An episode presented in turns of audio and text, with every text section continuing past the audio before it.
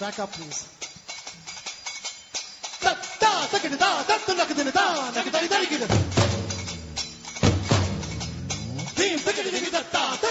Hello and welcome to the sixth episode of Tekka Masala, IndyCar 5T Technology Web Show.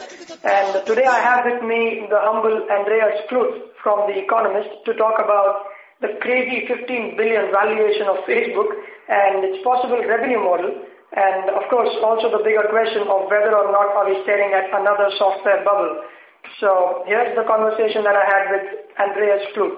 That 23-year-old lad, Mark Zuckerberg, I mean, he's making more news this week than possibly the two founders of Google. And I read about Facebook's 15 billion valuation, my first reaction was, it's crazy. It's three times the size of the uh, New York Times market cap.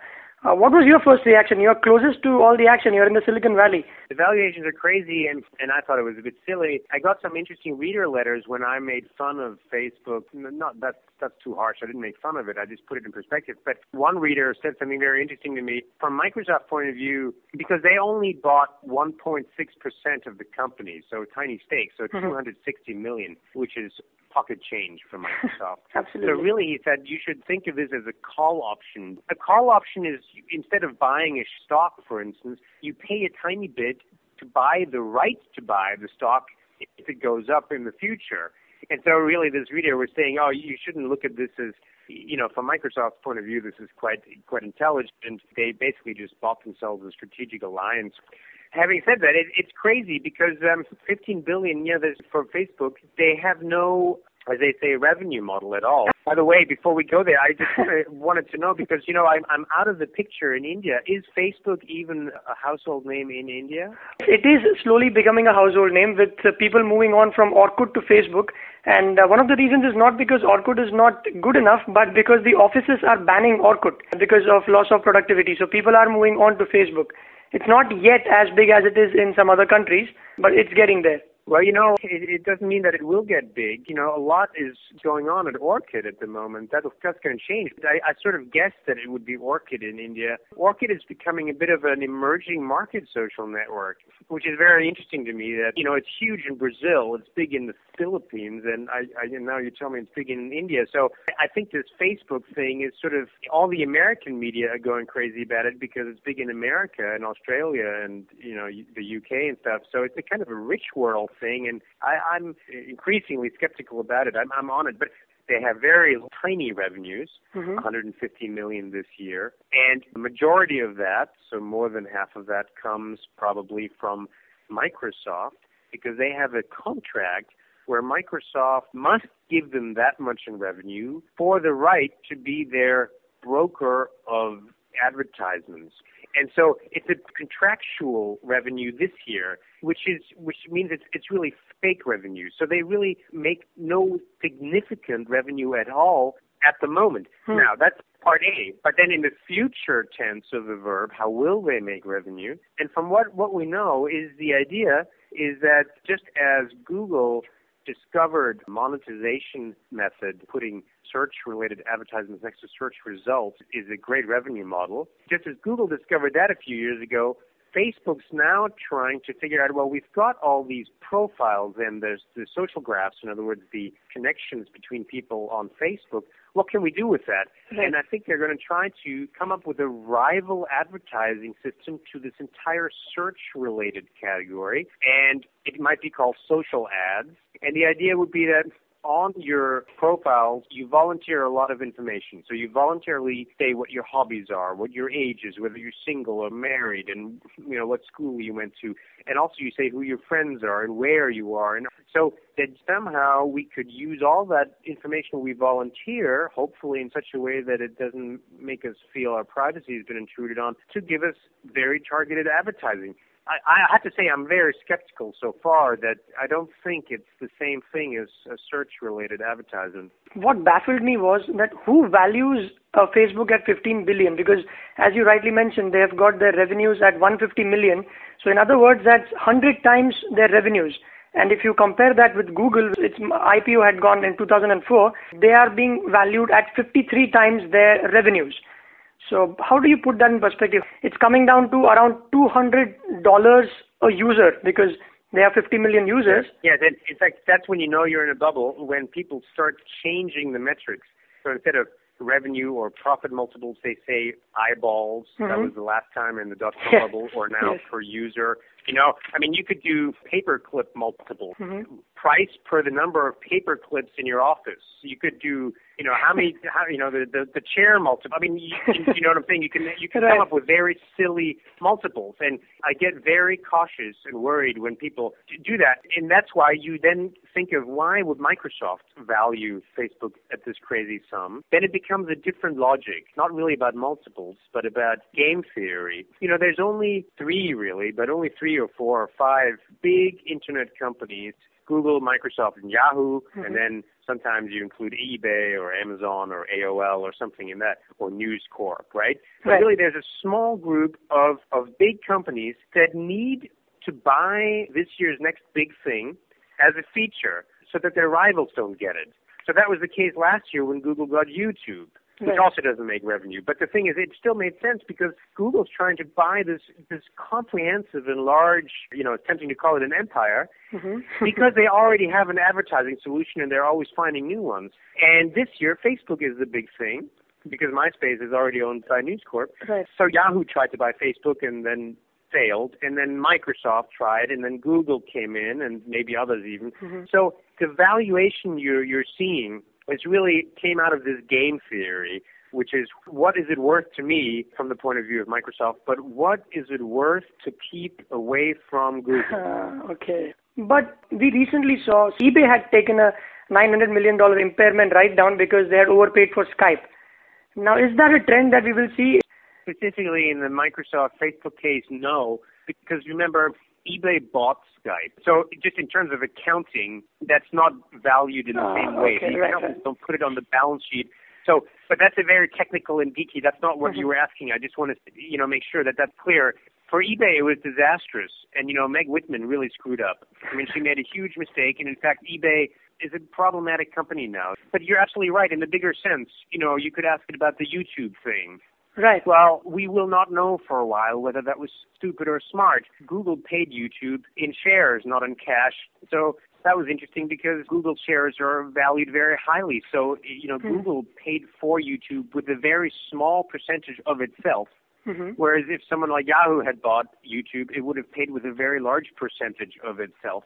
So if you see what I mean, if, if overvalued shares pay for an overvalued company, it, it, it may not be a bad acquisition. It's just very hard.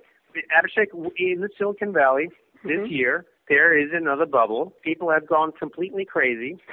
I can tell you from the conferences that I go to and the, and the dinners I have, people have lost perspective. I know very intelligent people who say that Facebook is the most important thing that happened since the graphical user interface. yeah, I mean, they've lost perspective, and the real answer is nobody has any idea what any of these things are worth, and therefore you're going to see a lot of really silly mistakes. Uh, so they're living in an illusion, and they've started believing it now already, have they? For example, like you mentioned, if if they think Facebook is the next big thing, and now drawing from your previous cover story on Google, you had mentioned that Google literally changed the way search was operated with their previous competitors. And therefore, therefore today when it comes to searching on the web, there is hardly a substitute to Google. But in case of Facebook, what is the value that it is providing to people? Because there are many substitutes and uh, it could be a stupid computer trick to make a social networking site. So yesterday it was MySpace, today it is Facebook, tomorrow it could be something else. Yes, I agree with you.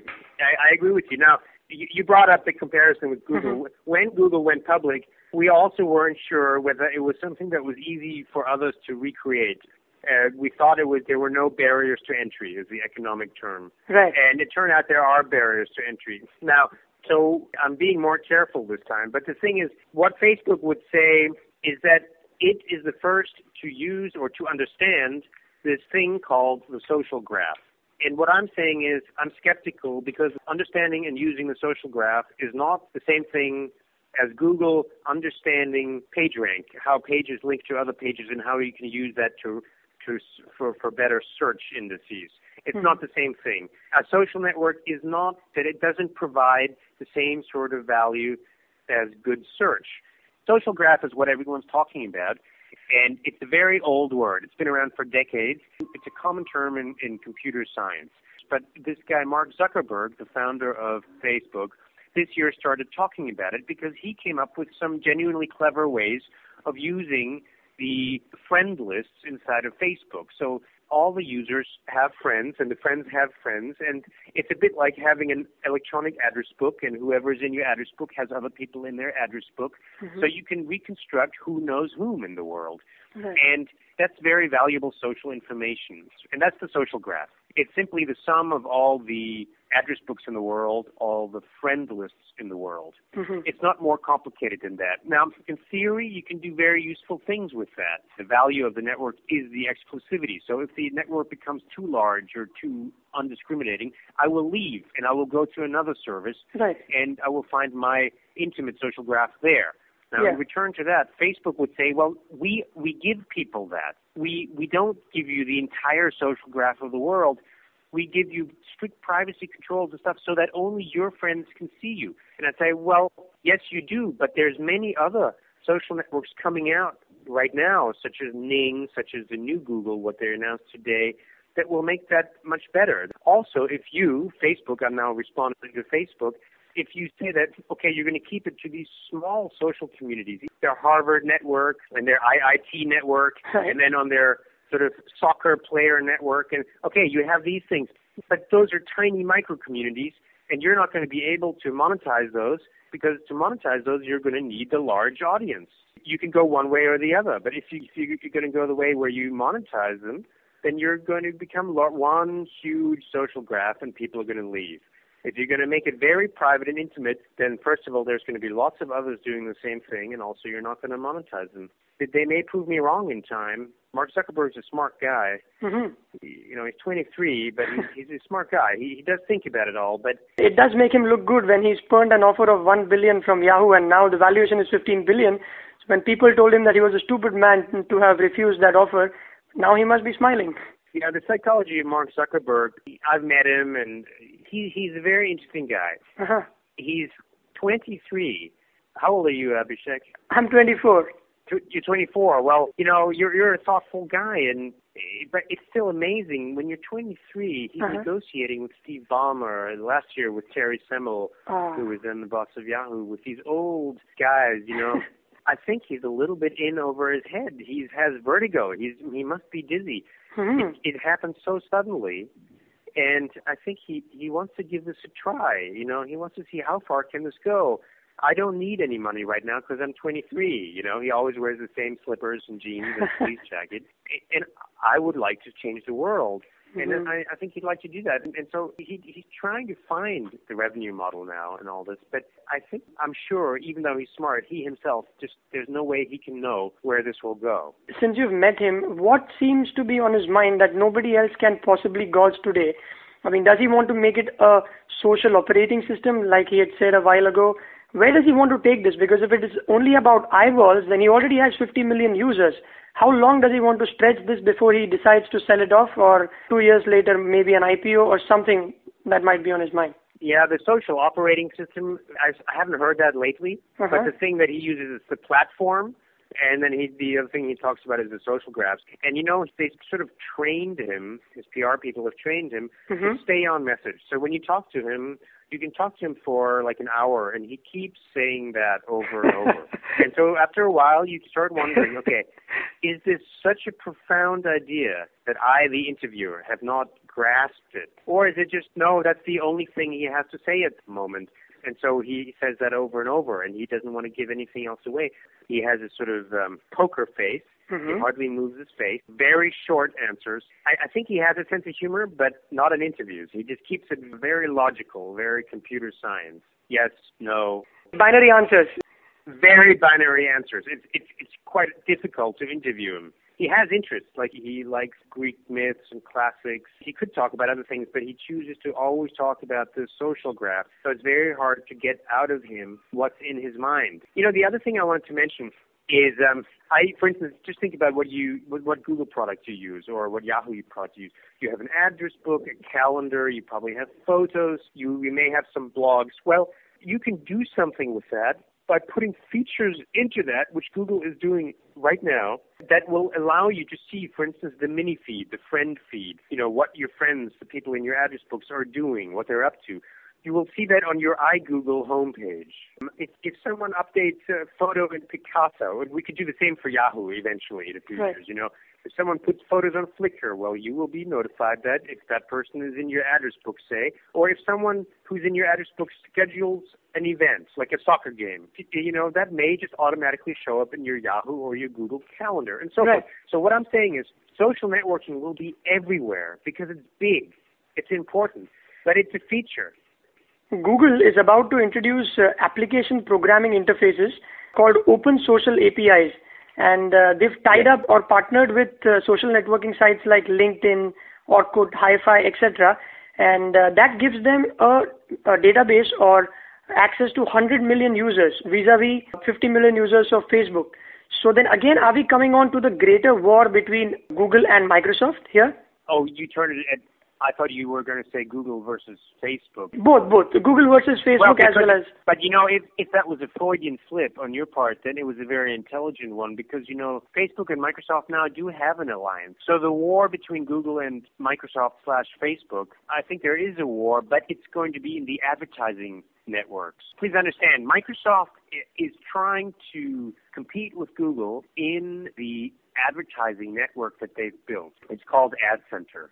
Right. And they're so far behind that that's why they wanted Facebook. And there will be these two competing, I think, advertising networks, one centered around Google, one centered around Microsoft, and now Facebook. But you began your question with this open social. Right. And I think that is the first step in a pretty long, you know, in a roadmap towards the vision that I talked about a few minutes ago, where social networking features will be everywhere, but not in a specific site. And the 100 million users, yeah, that's the users of the partners in the announcement today, this evening. But people are already joining up, for instance, Six Apart, which makes movable type, LiveJournal, right.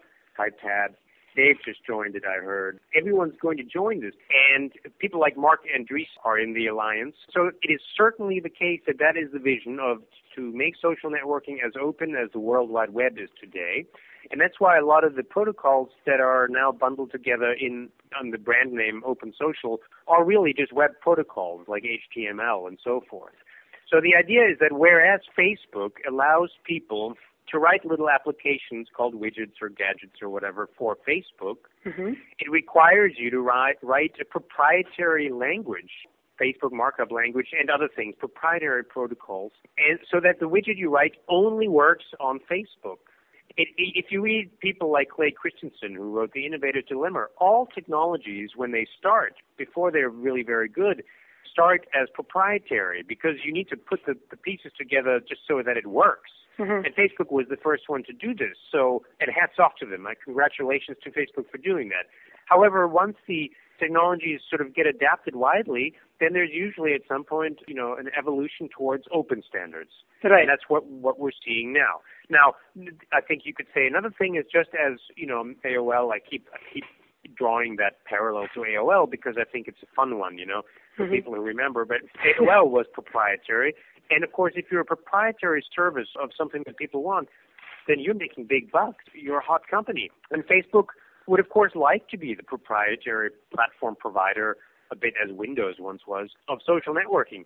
However, we don't really need a proprietary platform anymore. Well, now with very little extra effort, you could turn that into a widget Mm-hmm. and that widget can now be on any social network. Right. And so essentially, we again, it's what what I've been saying before is where social networking becomes a feature rather than a product. So anybody can now produce a, a little widget mm-hmm. that runs on any social network in the world, and people would probably discover it because you're in their address book or in their social graph. For a while, we're going to have a situation where people write a widget once for Facebook and then again for everyone else. Yes. I think in future they'll just write it once for everybody. Mm-hmm. And the other thing is we will find out if people like Facebook, Microsoft, and also Google figure out a way to monetize social networks. And if that happens, then there's going to be a huge new industry and they can all do well. And if that doesn't happen, then they won't do so well. And then I think all these social networking things will just become features in your other online products, the way that, let's say, calendars and address books and email are features at Yahoo, at Google, at AOL, at, at MSN. Well, then, Andres, there might be just one man who's uh, seeing all of this and must be smoking at everything. And that man must be Rupert Murdoch, who had bought MySpace during a time when all of this was not there. So I think he must have had some kind of a vision to have bought MySpace at, half a billion dollars only because its valuation today could be as big or a little bigger than Facebook. It was really cute. Mar- Rupert Murdoch and Chris DeWolfe, the MySpace co-founder, they were here in San Francisco two weeks ago at a conference, the Web 2.0 conference, and they were on stage uh, at the dinner of the first day, and so I was there, and they were asking him, if, you know, because everyone's assuming that he's um, pissed off because Facebook's getting all the attention, and MySpace is not at the moment, and they were asking him about this incredible valuation that was about to happen for Facebook, and Rupert Murdoch said, well, what it really tells you is that News Corp is undervalued. Uh, and so the whole audience of you know several thousands and so was laughing because it's true. You know, uh-huh. uh, I mean, at the moment, MySpace doesn't seem to have figured out where things are going, but I think they will figure it out. And it was still very smart of Rupert Murdoch to buy it when he bought it, and as a call option at that time. And I think that that is now a call. I mean, mm-hmm. that, that has paid off for him. And then he's going to be right. News Corporation, which owns MySpace, is probably undervalued. If if Facebook is valued properly, then News Corp must be undervalued. And if Facebook has a silly valuation that makes no sense, mm-hmm. then News Corp is probably more appropriately valued. But it's either or, so there can't be any bad news for new, for Rupert Murdoch, really. Right. And, and, and that's what you were saying, and I think you're right. I think he's done pretty well. That's right. All right, Andreas. Let's just hope that this is, uh, like you said, it's a bubble, but let's hope that it doesn't burst the way it did in 1999. Well, I can tell you that it won't burst uh-huh. the way it did in, in 2001 for a simple reason. The reason the bubble was so painful last time here in America was that very small investors, like grandmothers and taxi drivers, started investing in, in dot-com stocks, and uh-huh. they suddenly lost a lot of their savings. And this time, that's not happening hmm. right? I mean, it's not individual companies having IPOs and then taxi drivers and bus drivers investing in them. Right. It's really individual companies building a product that the big companies then buy, like Google, turn into a feature. But the big companies have really good profit revenues and they're not going to sort of implode the way it did last time. So it's a, actually more of a private equity bubble rather right. than a public mainstream investor bubble. So mm-hmm. it's a bubble, but it's not going to be painful. So there's no need to worry about it. Oh, that's cool. That's good to know. And uh, well, Andreas, before we leave, can you please update us about your book proposal? Has it uh, already been done uh, to your agent, the book that you're um, on? Oh, thanks for asking. So um, I'm going back and forth with the agent, writing several drafts. It's uh-huh. a lot of fun, and it's a, it's a pretty huge proposal right now. And I think within a, a week or two weeks, we're going to send it to the uh, publishers and then start selling it. So after Thanksgiving in America, then the, the, there's no not much selling then, and so either just before Thanksgiving or again in January. there's, I'm hoping that there'll be some sort of deal, and I'm sure we'll talk again around that time, and then I can update you. So, what's the working title of the book, or what is the title with which you're starting the book with? The title is The Hannibal Curse: How Successful People Fail and Failures Turn into Success. Ah. Good luck, Andreas. Good luck. I'm waiting for that book. Thank uh, you, Abhishek. Thanks a lot.